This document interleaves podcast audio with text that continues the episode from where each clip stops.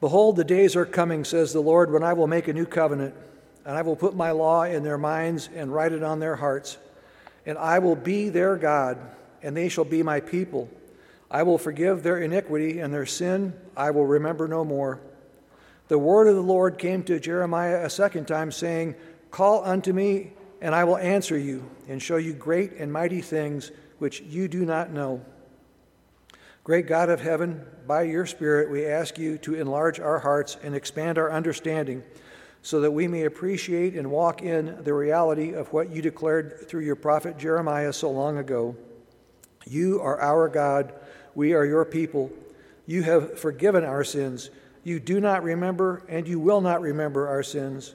You encourage us to embrace our relationship with you by exhorting us to call unto you, and to do so not as strangers or beggars who expect rejection or mere alms, but as your children who can anticipate a response that shows us great and mighty things. What an offer! What we know is finite, minuscule, tainted by sin what you know is infinite, unimaginable, and perfect. You will show us great and mighty things. Let us be glad and rejoice in you, our Creator, Savior, and Sustainer. As we begin a new year, we ask you to lift us above the malaise and dreariness which we so many times experience as the days grow darker and colder. By your grace, may we be warmed and guided not by the light of the sun, but by the Son who is light who will fill heaven for all eternity with his light. We have just celebrated the incarnation of God's only begotten Son, and we ask now, Father, that you would stir us up to respond to Peter's admonition to grow in grace and in the knowledge of our Lord and Savior Jesus Christ. Our Savior's birth is remembered in Christmas carols as marking the dawn of redeeming grace. May we grow in grace, and as we were saved by faith, May we have faith in your promises, which ensure our eternal salvation and the provision of all that we need.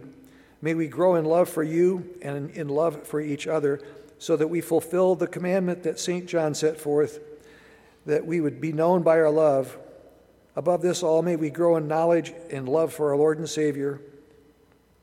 We lay before you our material needs. The individuals in this body have Keep us from acting like pagans who spend their lives consumed in worry about food, clothing, or shelter. By your grace, may we lean on the promises that you know all our needs, that you who saved us for all eternity while we were still sinners, that having done that greater thing, you will surely do the lesser in providing for our wants. Loving Father, we pray that you would comfort those who are ill.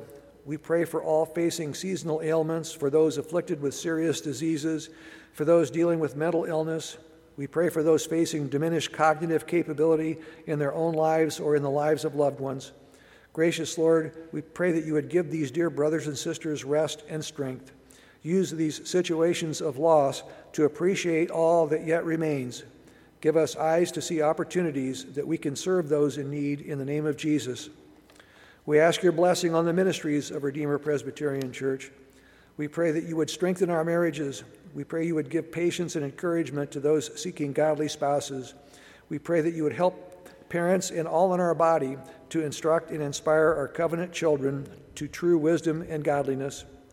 We pray for unity in our nation and that the basis for that unity will be found in a revival that knits the nation together in love for you. We pray for the members of the judiciary and all legislative branches, state, federal, or local to find your peace and direction, and for these men and women to act and lead according to your word. Sovereign Lord, as Pastor Choi opens your word from Psalm 95, may the Holy Spirit fill us with all joy and peace in believing, so that we may abound in hope by the power of the Holy Spirit. In the name of our Savior Christ Jesus, we pray. Amen.